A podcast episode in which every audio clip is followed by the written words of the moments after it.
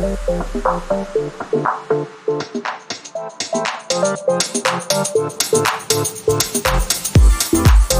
you.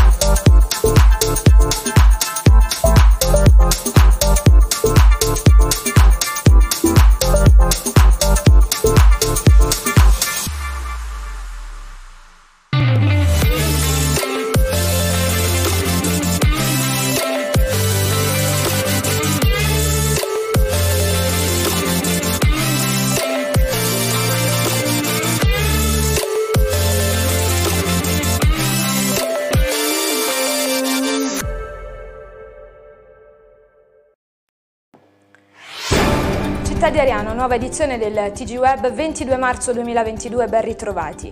Lioni Grotta Minarda, De Luca, obiettivo zone interne non più isolate. Con il completamento della Lioni Grotta Minarda stiamo dotando le zone interne della campagna di infrastrutture strategiche per il loro rilancio. Lo ha detto il presidente della regione Campania Vincenzo De Luca che ieri mattina ha inaugurato l'autostazione di Grotta Minarda dell'AIR. Per l'occasione è stata anche presentata la nuova livrea di bus di Air Campania, una dotazione di bus prodotti in Irpini, ha sottolineato De Luca che è anche una risposta ad un'altra azienda, la IIA di Flumeri, che era entrata in crisi. Arriviamo finalmente a concludere un'opera cominciata 13 anni fa, ma alla fine ce l'abbiamo fatta.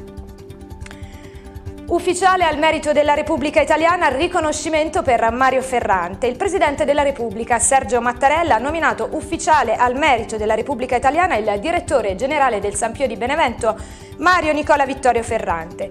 Il riconoscimento premia il fondamentale ruolo del manager nella gestione dell'emergenza sanitaria connessa alla pandemia da Covid-19. Un lusinghiero attestato alla qualità del lavoro, alla passione, alla dedizione e alla forza d'animo impiegati quotidianamente garantendo sempre spazi dedicati ai positivi e percorsi separati per chi aveva comunque la necessità di ricorrere agli altri servizi ospedalieri, peraltro rimasti sempre operativi per le urgenze e emergenze come anche per i pazienti fragili.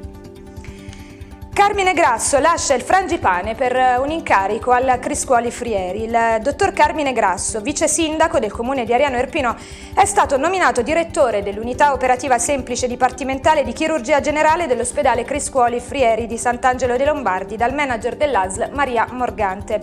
Con delibera numero 368 del 10 marzo 2022 a decorrere dall'11 marzo per la durata di 5 anni.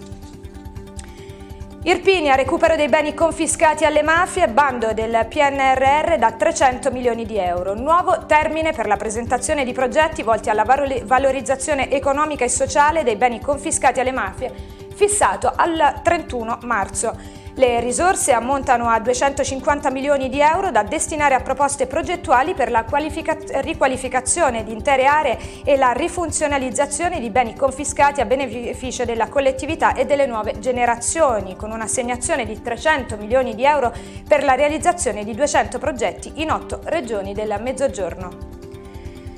Acai, Ardolino, anche in Irpinia aumenti e speculazioni a danno dei cittadini. A pagare la crisi di ogni genere sono sempre e solo i cittadini, ormai da due anni costantemente nel mirino di aumenti senza limiti e speculazioni. Ad affermarlo è il segretario nazionale di Acai Onlus, associazione di tutela degli inquilini e dei consumatori, l'Irpino Giovanni Ardolino. I cittadini onesti sono stanchi ed arrabbiati, ha continuato Ardolino, e pronti a mettere in essere ogni tipo di protesta contro il caro vita, le aziende scorrette, gli speculatori e l'indifferenza ed incapacità delle istituzioni europee, nazionali e locali che non hanno in alcuna considerazione i bisogni e i loro e i diritti dei cittadini, ha concluso.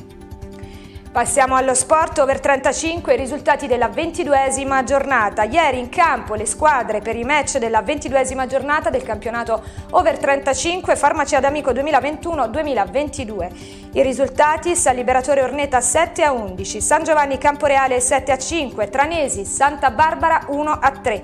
Guardia Cardito Gomme 2 a 2, Pasteni Cerreto 4 a 3, Accoli Martiri 5 a 5, Valle Luogo Difesa Grande 5 a 5, Tressanti San Rocco 4 a 1. In classifica sempre comanda Valle Luogo con 10 punti di vantaggio sulle inseguitrici.